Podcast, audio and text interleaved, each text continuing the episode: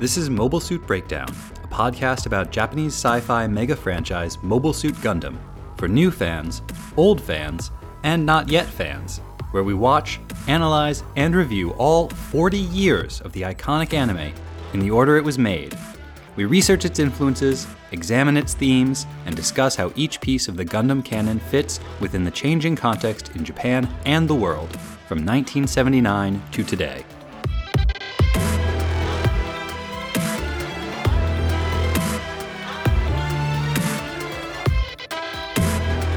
This is the second part of our special two part finale for First Gundam, episode 1.34 Parting Shots.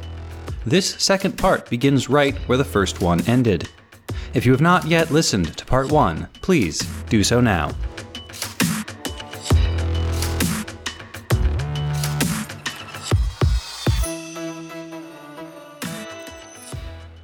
There's an interesting trajectory in this episode where ships and mobile suits that have associations to a particular person or group of people experience a kind of slow disintegration through the episode until at the end we are left without them. Mm-hmm.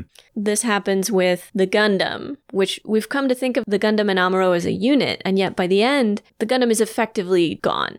Amuro is in the core fighter, I think. And even the core fighter is wrecked. Yes, he just barely manages to get it to where he can eject from it and get to his friends The canopy of the core fighter has been destroyed. He has like a piece of sheet metal. or canvas or something. Yeah. The uh the Zeong. And while we've seen Char change mobile suits frequently throughout the series, he's always been able to get one.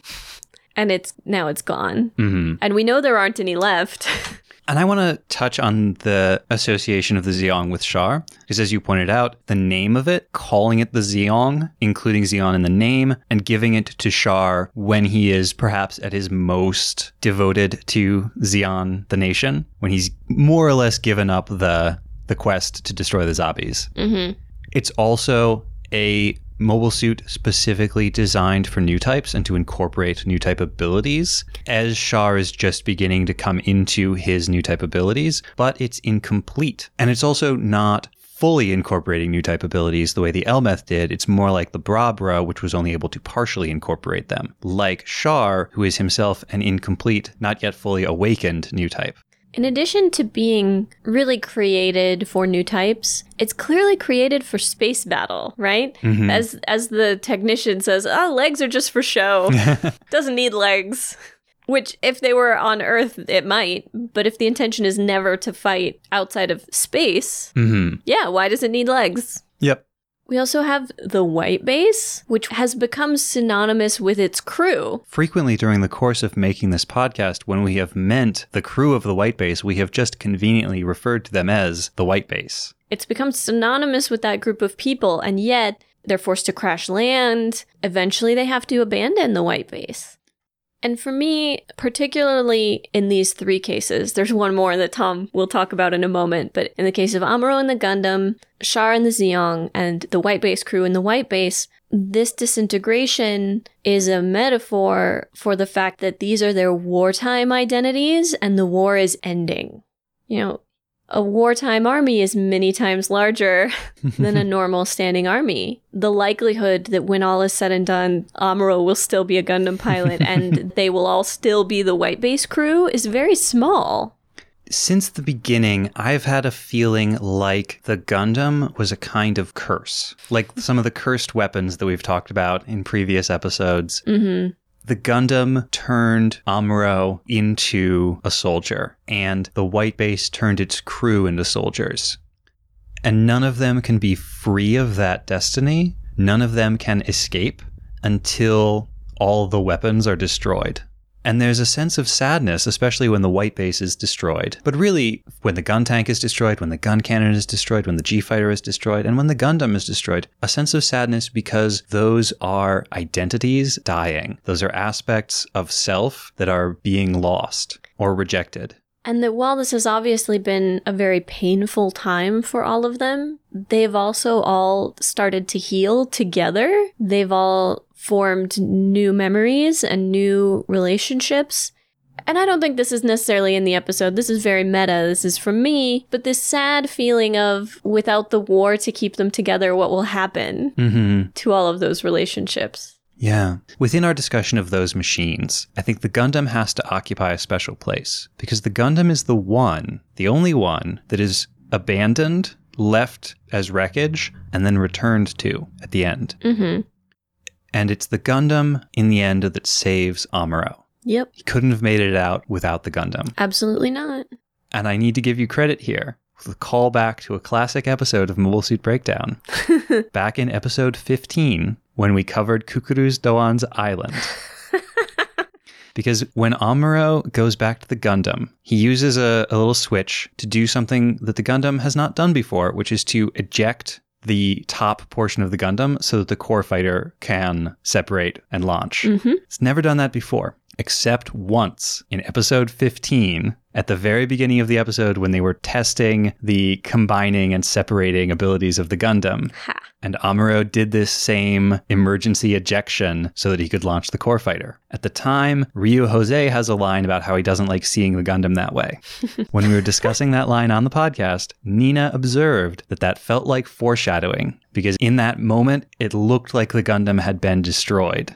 And now we see the return of that capability for only the second time in the whole show when the Gundam has been destroyed. If that was on purpose, that's some impressively long range planning on their part. Yeah, it makes the lack of that episode in official releases in English that much more tragic.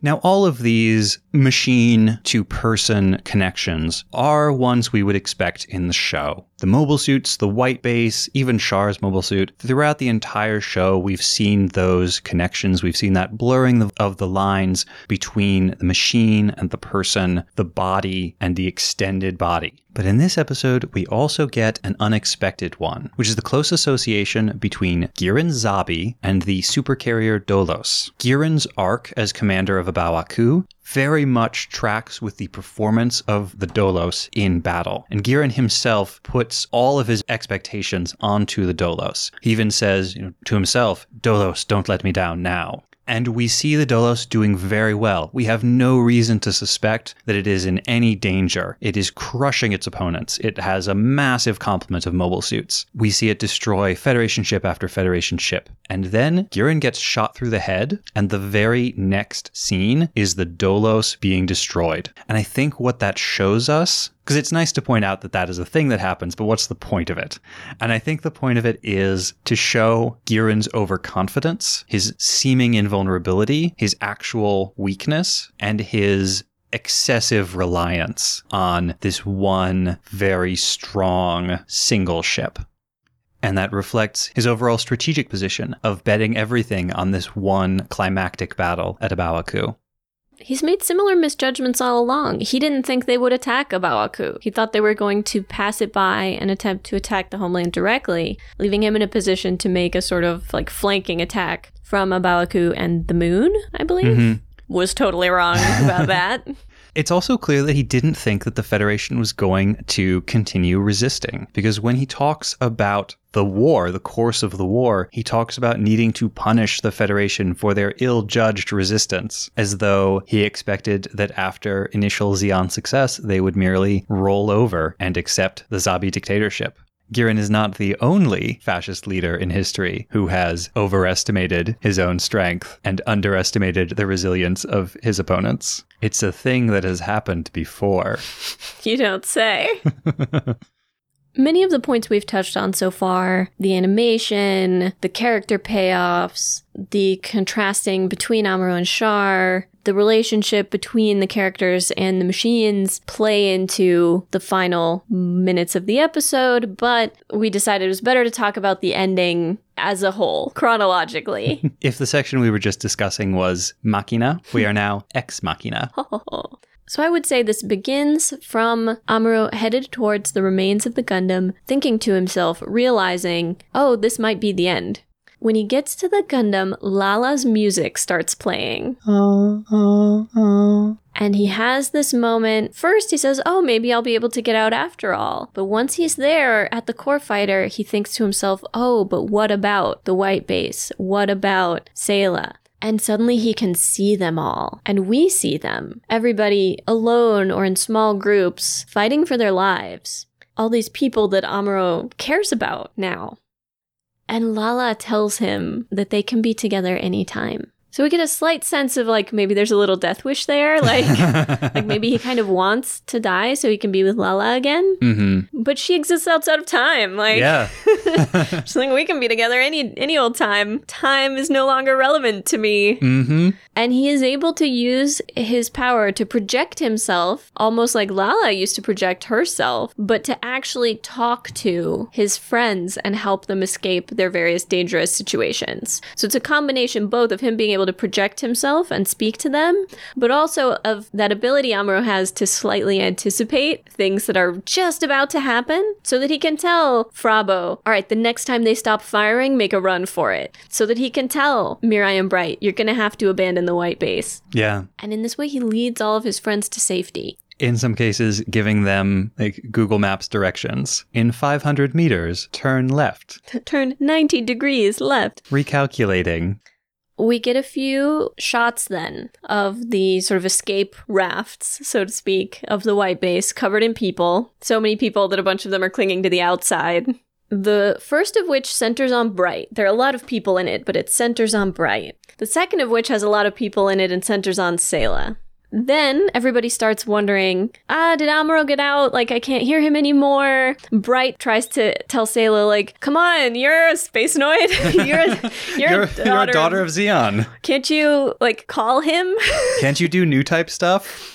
and everybody's struggling and struggling. And then the orphans are like, oh, to the right. Yeah, the orphans play their hit single a little bit to the right and then straight on.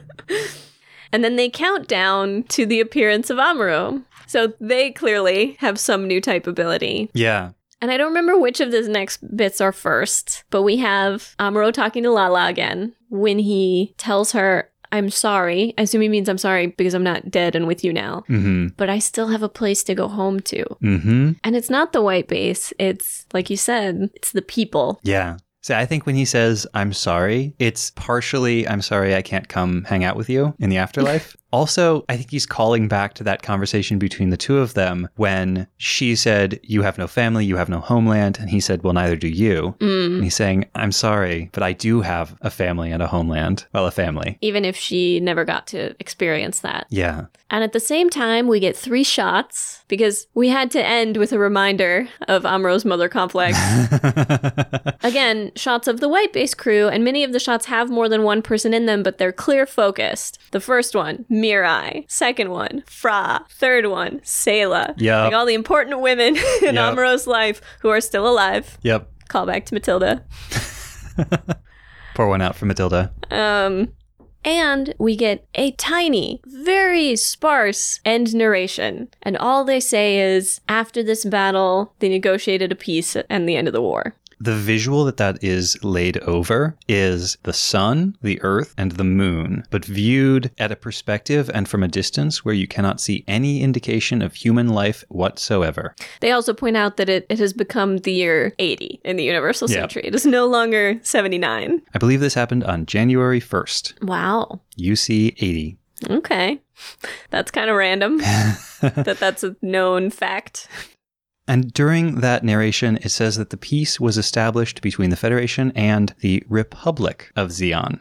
Interesting fact the Prime Minister of the Republic of Zeon, who made that peace in the extended lore, is a guy named Darshia Bakarov. In case you don't remember, Bakarov was the name of the lady scientist piloting the Braw Bro. What? So that might be her dad or brother or husband Uncle. in some way related to her. Some, somebody in that family. Yep.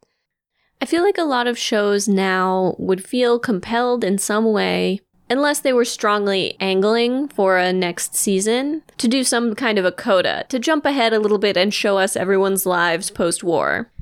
And they, I think, were probably pretty confident at this point that they were not going to get another season, hmm and they don't, they don't feel the need to make it tidy in that No. way because this is a story about the war. It's not a story about and then and then and then. It's part of what makes this final episode such a weird final episode and such a good one. You would expect a final episode to do kind of one of two things either to be a massive crescendo to an ultimate climax, some super weapon or whatever. Or a, or a duel to have the, but the duel, this duel isn't big, it's small. Yeah, and it's not particularly important. No. It's an important moment for the two rivals to come together and fight, but it's not, it doesn't resolve anything between the two of them. Each one expresses their feelings about new types, but not in a complete way. No minds are changed, and nothing really important happens. The duel is kind of pointless.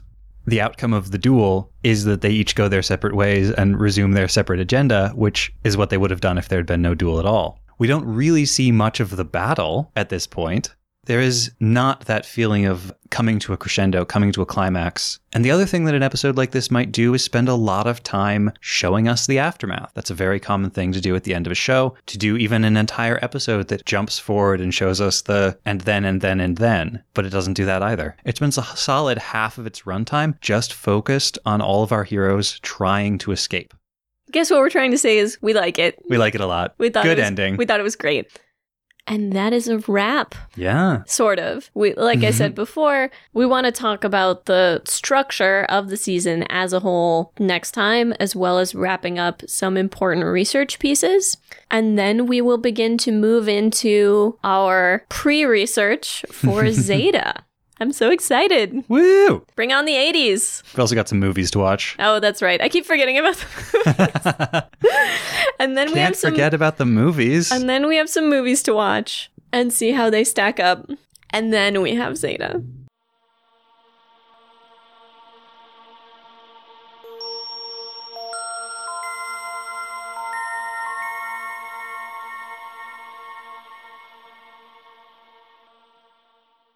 This week, we research and discuss some Japanese vocab. What the heck is an A Baoa Qu? the Kyujo incident, and how Kai made Tom think of the Iliad. One particular word stood out to me in Space Fortress A Baoa Qu because it came up three times. Myo. Also, it sounded familiar, but I couldn't remember what it meant. The first time, Kycilia says almost to herself, Myo na, when she hears that the Great Degwin was in the path of the solar ray. The second, Gihren is commenting on the fact that Kycilia has arrived with fewer ships than he expected. Myo da na. And the third, Mirai and Bright are talking about the temporary weakening of A Baoa Qu, and Mirai says, Nanka myo data. I wish I could tell you it was something obscure or layered, but in this case, it just means strange, weird, odd, or curious. hmm. Maybe it was stuck in the writer's head that day. the second is one that Tom noticed and wanted me to look at me. This is a suffix you can use at the end of a person's name or a description of a person. When you use it referring to yourself, it's humble. There are a lot of words and phrases in Japanese that emphasize relative social position in formal situations where extreme politeness is important. Some of these elevate the person you're talking to, and this is usually called keigo, or in English, honorifics. And some of these statements lower you, the speaking person, and this is called humble language, or modest expressions. But in the episode, they're using this humble language to describe other people. Like Amuro saying "sha me," and Gihren is describing the Federation as like "renpo me." So if you use me when talking about yourself or your in group, you're being humble. But if you use it to talk about someone else, it's derogatory and rude. so when you hear characters using it to talk about their outgroup or their opponents, they are doing so in a derogatory way. Yeah, Japanese doesn't have a lot of curse words as we think of them in English. So often, when you see Japanese media being translated, if you see a line like, that damn Char, for example, the Japanese that they're translating is like sha me. Yeah, you could attach a lot of different English curse words to get just the right tone, but That extremely low quality Char. I've been practicing Keigo with a friend of mine that I do Japanese language and conversation practice with, and it's really difficult for people to wrap their heads around when they first learn it because to an American English speaker, it feels really put on. Like it feels antiquated. But it wouldn't have that sense in in Japan. And one of my favorite stories about this in Japanese is that a lot of Japanese parents want their teens to have a part-time job in the service industry at some point because if you work in the service industry, you have to use keigo, you have to use this honorific language all the time with your customers, and so you get very good at it. which you then need for job interviews, which you then need for interactions with your bosses. You know, it, it comes up again in your work life. And so it's one of the ways in which young people can become good at this sort of formal language and learn how to use it properly.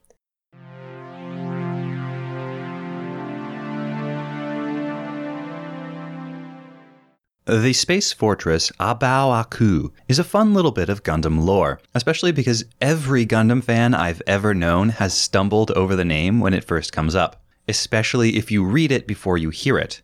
How, we all at some point must ask, am I even supposed to pronounce this soup of vowels? A Boa Q? But even aside from how fun it is to say A Baoa Qu, I love this name because it is one of the very, very few times in Gundam you can look at a name for something and know with absolute certainty where the writers got the name and just what they were referencing. And from there, you can make a pretty good guess about what they're trying to say by using this term. Because A Bao A Qu comes from the book El Libro de los Seres Imaginarios, or The Book of Imaginary Beings by Argentinian writer Jorge Luis Borges.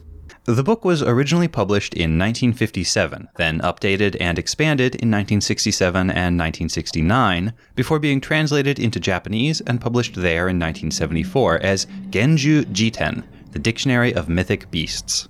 There's an alternate, and to my mind, much better translation of the title, which is The Scientific Bulletin of Genuine Animals. But either way, the book would go on to have a huge influence in Japan, including on, of all things, the monsters that appear in Final Fantasy video games. But it clearly also influenced Gundam, and it did so practically right away. The Book of Imaginary Beings is a compendium of stories about 120 fantastical creatures out of mythology, from legendary Egyptian fish to Anglo Saxon sea monsters. It even includes Japanese stories about kami and the eight forked serpent sometimes called Orochi. Borges collected these stories from a wide variety of sources, some of which he cites. The A Bao A Qu is the first story in the Book of Imaginary Beings, and Borges does include a citation for it. All right, so right now you are probably thinking, hold on, Tom promised me that we could be absolutely certain that A Bao A Qu came from this one particular book. But if Borges got it from somewhere else, then surely Tomino and company could have gotten it from that same somewhere else. And don't worry, I thought the exact same thing. So I decided I was going to follow Borges' source and trace the A Bao A Qu back to its real origin. And that's how I discovered something truly amazing. There are two different sources provided for the A Bao A Qu legend. In the original Spanish version, he cited an unspecified note included in the classic 1885 English language translation of the Arabian Nights Fables, the Book of the Thousand Nights and a Night by Richard Francis Burton. But in the original English translation, he cited instead to the 1937 treatise On Malay Witchcraft by C. C. Iturburu. Although in later editions in English, this was changed to also cite to the Burton Thousand Nights and a Night. It was not hard to track down a copy of Burton's Book of the Thousand Nights and a Night. It really is a classic translation, and being from 1885, you can find the whole text online. But no amount of searching turned up the tale of the A Bao A Qu, and I found reports from others pursuing the same quest, people with more resources to devote to the search who had a significant head start, and none of them could find it either. So, dead end. Time to go back and look for On Malay Witchcraft. Still, it's more than a little weird that this citation would change according to the translation of the book. And here's the other problem as far as anyone who has ever looked into this can tell, there never was such a book as On Malay Witchcraft, published in 1937 or any other year. Not in Malaysia, not in Argentina, not anywhere. Nor, it seems, was there ever such a person as C.C. Iturburu, although there was an Argentinian writer named Cayetano Cordova Iturburu. But he never wrote about Malaysia or witchcraft. He was just, oh, he was just a friend of Borges. I see what happened here. Joke citation. Yeah. The conclusion that I and every other person who has seriously looked into the origins of the A Bao A Qu myth came to is that the citations here are, to put it kindly, a joke, and to put it accurately, a lie. The A Bao A Qu is entirely an invention of Borges for the Book of Imaginary Beings. It reached Japan in the Genju Jiten, and six years later, at the beginning of 1980, it popped up in First Gundam. But what is it? And what does it mean to call Zeon's final space fortress, A Baoa Qu? It is said that the most marvelous landscape in the world can only be seen from the top of the Tower of Victory in a place called Chitor. Some people say Chitor is in India, and others place it in China, but no one really knows. There's a circular terrace at the top of this tower, but to reach it, a person must dare to venture up the stairs. The A Bao A Qu lurks at the bottom of the stairs. It is a shapeless thing, formless and invisible. It lies inert until a person comes to climb the tower. But the vibrations, the aura, the spirit, as a person approaches, wake the A Bao A Qu and bring it to life, and it begins to glow with an inward light. When a person begins to climb the stairs, the A Bao A Qu follows after, almost on the person's heels. With each step, its form solidifies, and the light within it shines ever brighter. With each step towards the top, the climber comes closer to becoming a fully evolved and realized spirit.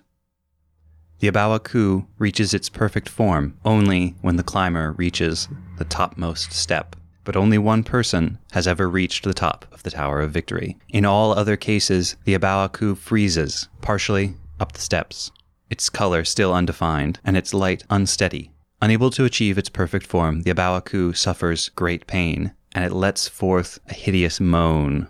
Then, when the pilgrim fails to reach the top of the tower, the A Bao A Qu tumbles back down the stairs, its form dissolving and its light dimming until it reaches the bottom, once more translucent and undefined. But when the man or woman climbing the tower is filled with purity, the A Bao A Qu is able to reach the topmost step completely formed, and it radiates forth a clear and perfect blue light in a brief moment before it once again returns to the bottom of the steps to await the next person seeking to evolve to nirvana. So, what does that actually mean in the context of Gundam? A Baoa Qu destroys the impure and only leads to the perfection of the pure of heart, aka Amuro. I think that's right. I think this is the one moment, the one place where, by enduring great tribulations, Amuro has the potential to achieve his new, fully evolved form, to be a real new type. And it only comes at the end when the Gundam has been destroyed, when he's been wounded, and when he has had that realization that what is really important to him is the safety of his friends. Well, and the climb up the tower is a great metaphor, right? Because here we are at the end of the war, and we knew from the beginning of the journey that the end of the war was the goal. But Amuro couldn't have reached the state that he's in at the end here without undergoing that whole journey, without climbing the, the whole staircase, so to speak. He has changed along the way. The design of A Baoa Qu even looks a little bit like a tower.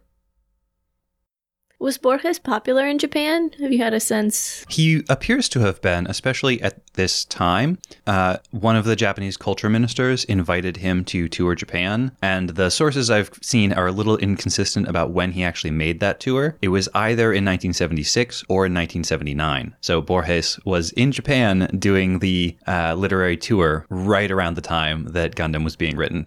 Very cool. Yeah. And since the A Bao A Qu could not have come from any other possible source, we know with absolute certainty that one of the writers, and probably Tomino, read this book during the production of Gundam. Just as a fun extra tidbit, you mentioned that several Final Fantasy enemies are probably also taken from this book. Are mm-hmm. there some that people might recognize or remember? Well, the most famous one is the Carbuncle. Oh. Yeah.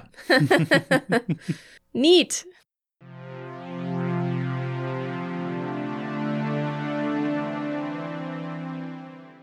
Kycilia's coup made both of us wonder about coup attempts at the end of World War II.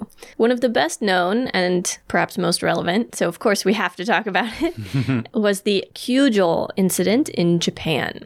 This was an attempted military coup d'etat I was just about to say, you know, oh, I have to start a ways back and talk about the lead up, but the lead up is really only about three weeks before the actual coup attempt. Everything was happening very fast at the end of the war. But Japan received the Potsdam Declaration, which was the terms of surrender that the Allies would accept, on July 26th.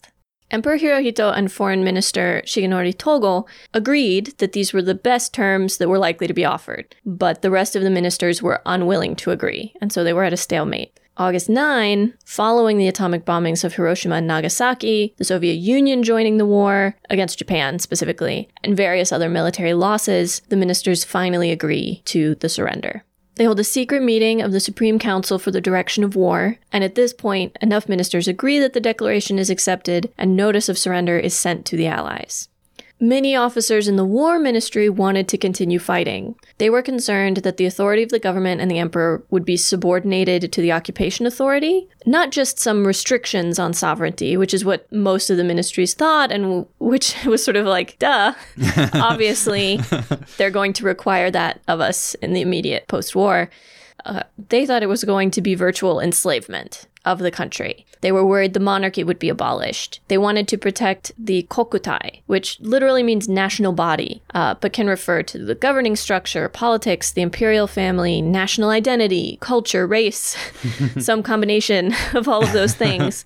And kokutai is a concept whose definition changed over time but during World War II really was used by militaristic and nationalistic groups to emphasize obedience to the government and the empire and to emphasize the, the difference and superiority of the Japanese people documents that spread that particular definition had been part of public school education, you know, were widely promulgated throughout the country. And so, of course, those were all removed during the occupation.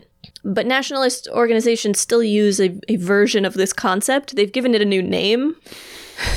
But mm-hmm. it's it's still an idea closely associated with Japanese nationalism. The leader of the coup was Major Kenji Hatanaka, and most of its members were from the staff office of the Ministry of War, some members of the Imperial Guard, other young officers for the most part. And if you remember back in episode 14, I think, we talked about this idea of leading from below the idea that sometimes it was necessary for young officers to disobey orders, disobey their superiors for the good of the nation.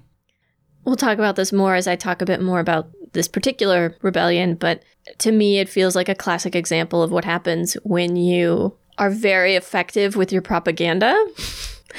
like you have all these young people raised on a, a, style of propaganda. The older folks are more cynical. They don't take it seriously. They see the propaganda as a way to control the masses and as sort of a necessary pretext for what they want to do, but they don't, they haven't drunk the Kool Aid, so to speak. But then you have all these young officers coming up through the ranks who have, who've been raised on it, who truly believe it, and they don't grow out of it.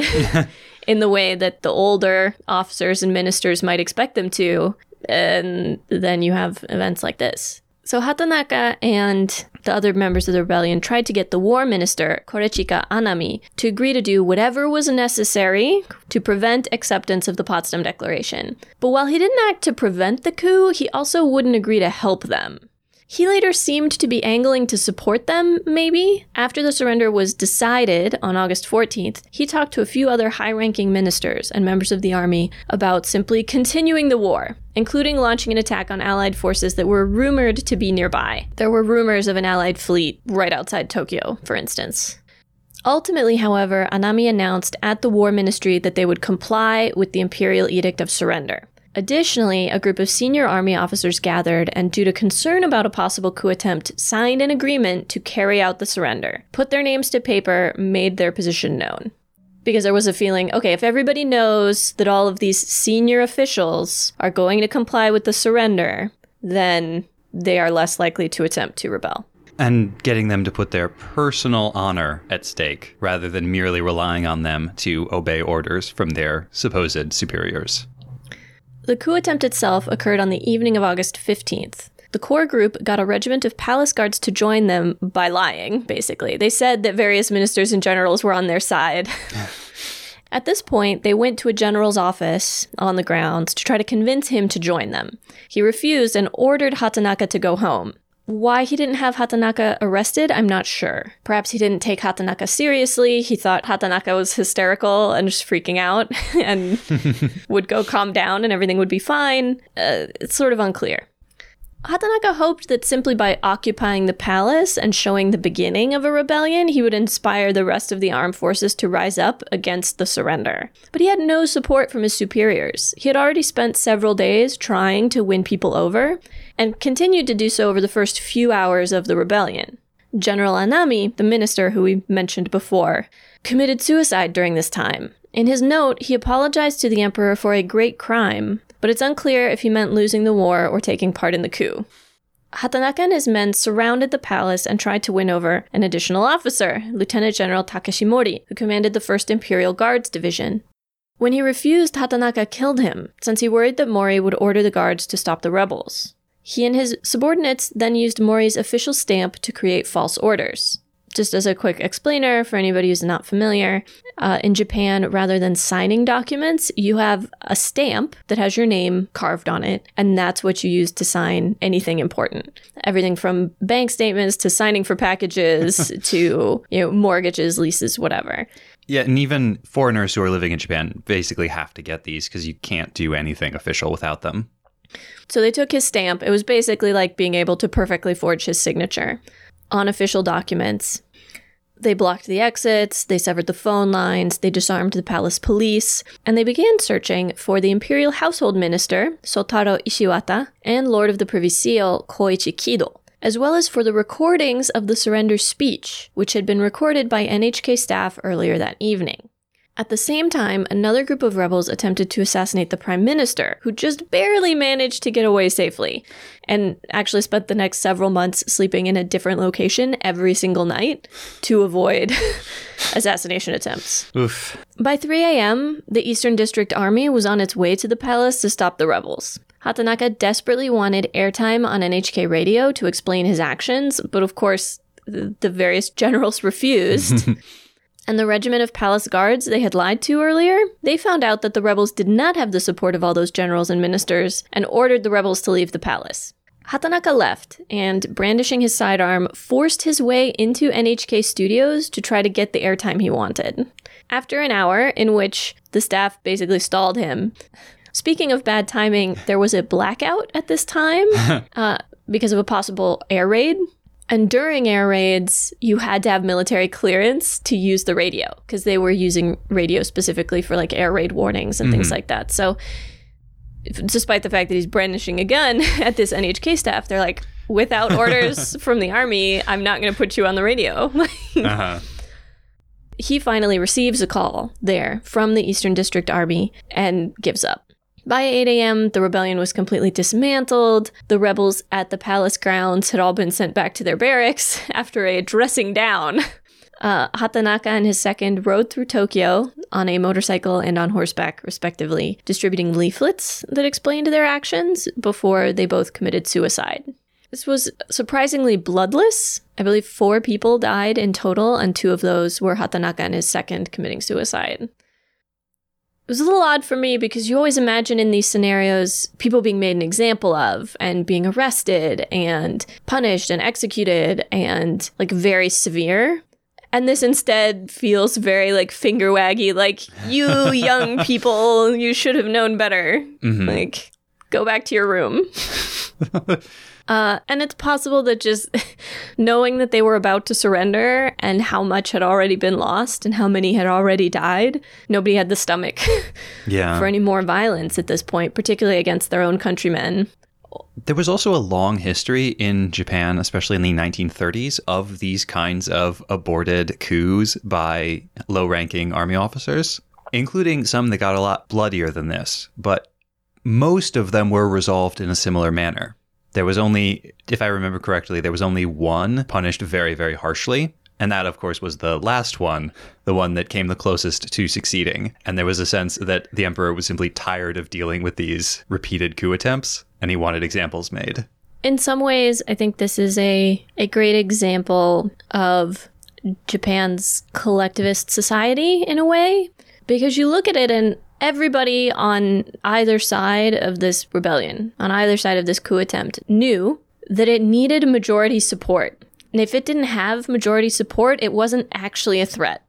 you know, Hatanaka was desperate, but he knew he was constantly, even after it was clear that he was not going to succeed, trying to get more people on his side, trying to get, trying to get build that consensus and majority support. He knew he wasn't going to succeed with a small group, that a small group was not going to successfully take over the government. And it's possible that some of the lenience afterwards was because they knew, like, okay, you guys didn't really have majority support. You didn't really pose a threat to us because you were not able to win over most of the group. Unfortunately, I did not have time to fully read the source, but I'm going to link to a book that talks about this time in great detail. But what I want to touch on is the fact that, like we talked about, the sort of mental state, right? The philosophy behind the war for a lot of Japanese soldiers, and the sheer fear and desperation and despondency of knowing they had lost. And they didn't know yet what the occupation was going to be. Like we know now that in a lot of ways the occupation was about about as good as any occupation by a winning army can be. But they were desperately afraid. They had been told they were all going to be massacred and Japanese culture would disappear. Like they thought Japan was going to be made into the next US state and it was like and that Japanese culture would be obliterated and the emperor exiled and they were desperately afraid. Yeah. And had fought with everything they had and had lost. And everything that they had believed about Japanese superiority had proven false. And, you know, in these circumstances, it becomes much less surprising that someone would make a last ditch, like desperate attempt to go down fighting rather than to accept the surrender. Tom and I also really enjoyed there's a movie that covers specifically the very brief window of time from the, the immediate beginning of the occupation to when they announced the decision not to force the emperor out of power. Because basically, MacArthur got some military lawyers together and told them, like, okay, I need you to investigate the war and tell me whether or not we should keep or remove the emperor. And you have like two weeks or something, or a week. he gave them almost no time. But they had to conduct an investigation and interviews and all of this in a completely war ravaged Tokyo. Mm-hmm. And present a recommendation as to whether or not the emperor should be allowed to remain in power. I think it's just called Emperor. Mm-hmm. Tommy Lee Jones as Douglas MacArthur. It's pretty great. It's a great performance. Highly recommended. It does a good job of looking at the very complicated nuances of the emperor's position. Because for a lot of Americans, they thought, well, he could have ended the war at any time. And that wasn't really true. Mm-hmm. Uh, and it does a good job of conveying the complexity of that situation politically. Yep. So, highly recommend it.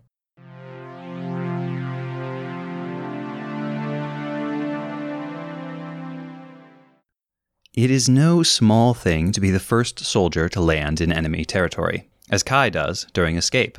No other soldier enters so hostile a land, so bereft of friends. It's only Kai's natural caution, or what he would probably call his innate cowardice, that saves him from the fate of the mobile suit team that lands right after him, rushes past, and is eradicated a moment later.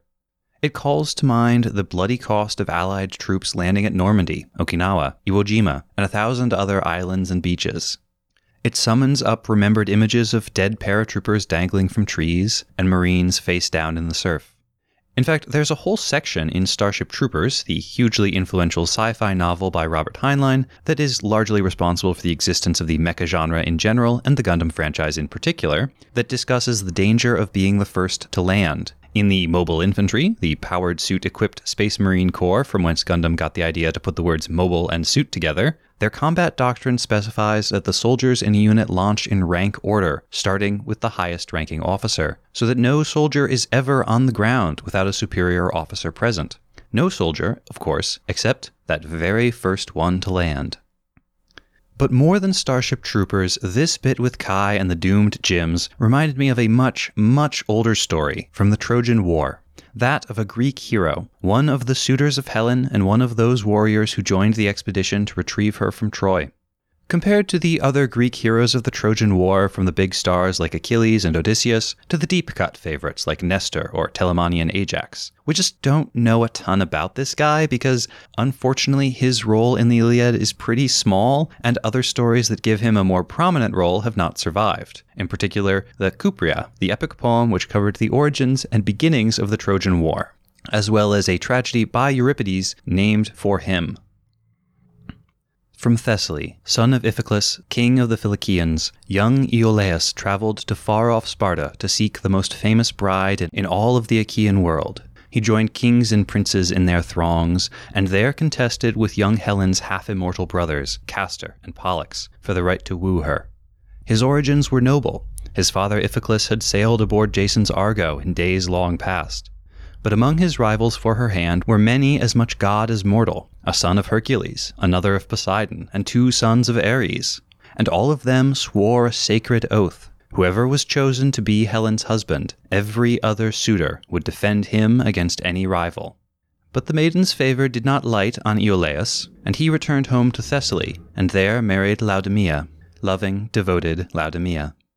Then, still in his honeymoon, Iolaus received word of perfidy back in Sparta. Helen seduced, Menelaus betrayed, and every suitor called to honor their sacred oath. On a far off shore, the winds of war stirred, and bloody glory sang promises to young Iolaus. With his brother by his side, the newlywed prince left loving, devoted Laodamia behind, and at the head of forty ships he sailed to join the Achaean expedition much aggrieved and now delayed both by divine interventions against their progress and an accidental detour that included sacking the wrong city by mistake. Every warrior in the thousand ship Achaean armada was eager to land and capture Troy so that they could all get home as soon as possible. Except that none among them wanted to be the first to step foot on the Trojan shore, for a terrible prophecy hung over all their heads first to land, first to die. Did Iolaus not believe the prophecy? Did he not care? Did he think of Laodamia when he jumped from the prow of his black ship, spear in hand and shield shining brilliantly in the Mediterranean sun? Did he think of his brother Podarches on the ship behind him when his feet touched the wet sand? The enemy came at him, intent on throwing these invaders back into the sea before they could ever land, and if he thought at all then, it was only of the cut and the thrust. For a long, glorious moment, Iolaus defied prophecy, and his dancing spear sent four proud Trojan warriors to join the shades. But then, from the hostile throng, carrying doom itself in his hands, Hector. For human beings cannot change their fates so conveniently first to land, first to die. But for the Greeks, then the spell was broken, and they surged from their ships, bent on vengeance. They took their first piece of Trojan land. In time, they would take it all, for better or for worse and for Iolaus, sharing his life's last blood with the surf, a new name. The Greeks would ever after call him Iolaus the First, or as we know him now, Protesilaus.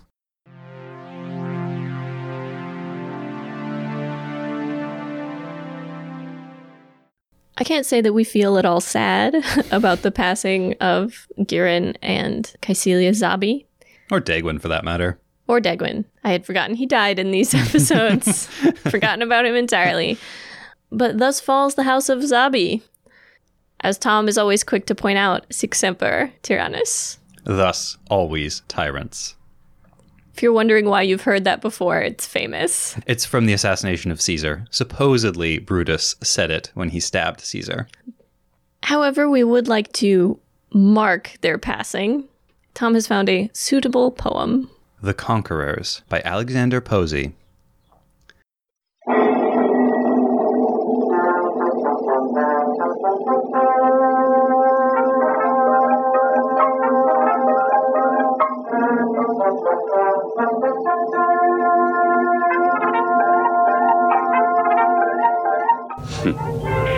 冗談はよせ。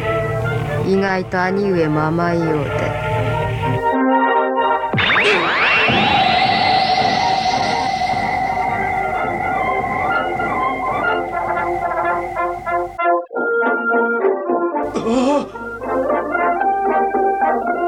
総帥じゃないのか？ん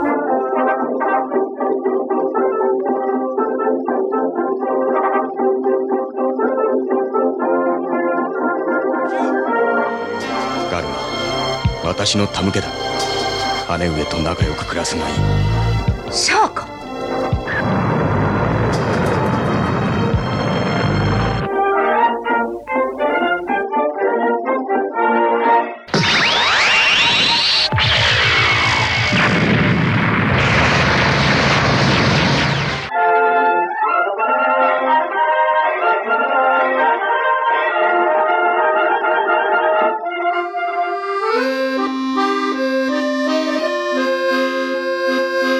The Caesars and the Alexanders were but men gone mad, who ran about a while upsetting kingdoms and were slain in turn like rabid dogs or died in misery.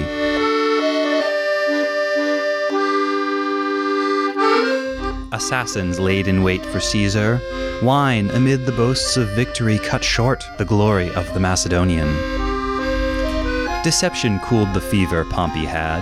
Death was dealt to Pyrrhus by a woman's hand. Themistocles and Hannibal drank deep of poison in their desolation.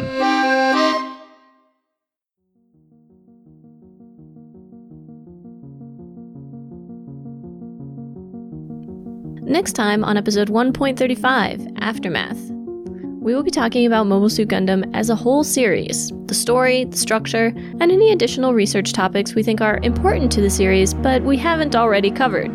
From there, we will move into discussing the compilation movies. Will you be able to survive?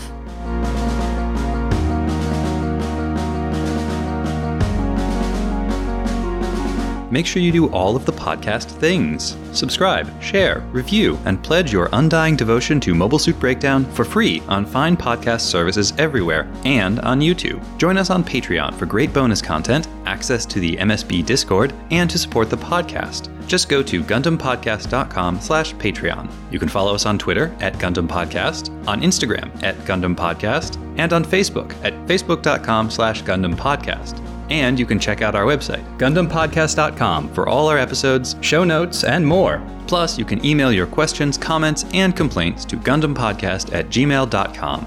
Or shout your wrong Gundam opinion to us in person by coming to scenic New York City and yelling, First Gundam is the only Gundam worth discussing, and MSB should stop now, on any busy street corner. We'll totally hear you. The Zabi funeral section incorporates Parisian by Kevin MacLeod. The intro song is Wasp by Misha Dioxin. The closing music is Long Way Home by Spinning Ratio. You can find links and more in the show notes. And thank you for listening.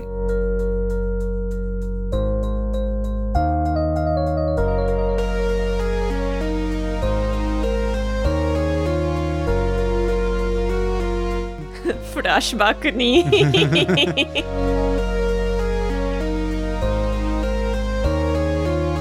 with that to put us in the mood. Though the mood for what is the question. the mood for Sha. Sha, Sha.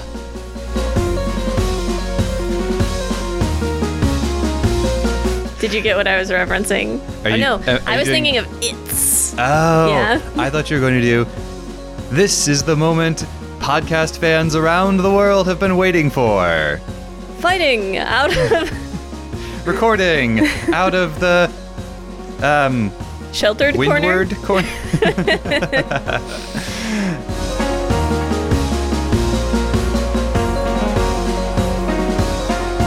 For fans of burgers in Gundam, there's another burger in this episode. During the scene where Sayla is going through the hallways of A Baoa Qu looking for Char and Amuro, she passes a view screen that's been left on and it's connected to one of the command rooms. And there's a Zeon officer eating a burger and saying, What? They've already started ground combat? Munch, munch, munch. Burger. It's all burgers and drinks in pouches.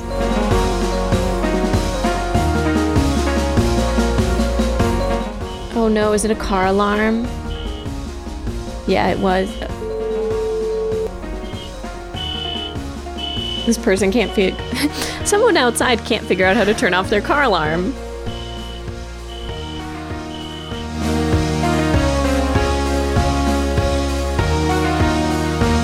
What did I mess up? Uh, it's not a hard G on. Imagi- imaginario, imaginarios. Imaginarios. Yeah. El libro de los seres imaginarios. Thank you. Nina is coaching me on Spanish as we're doing this.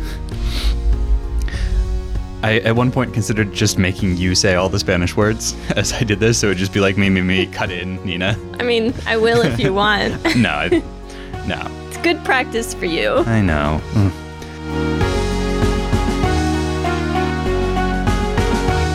Sorry, strike that, reverse it.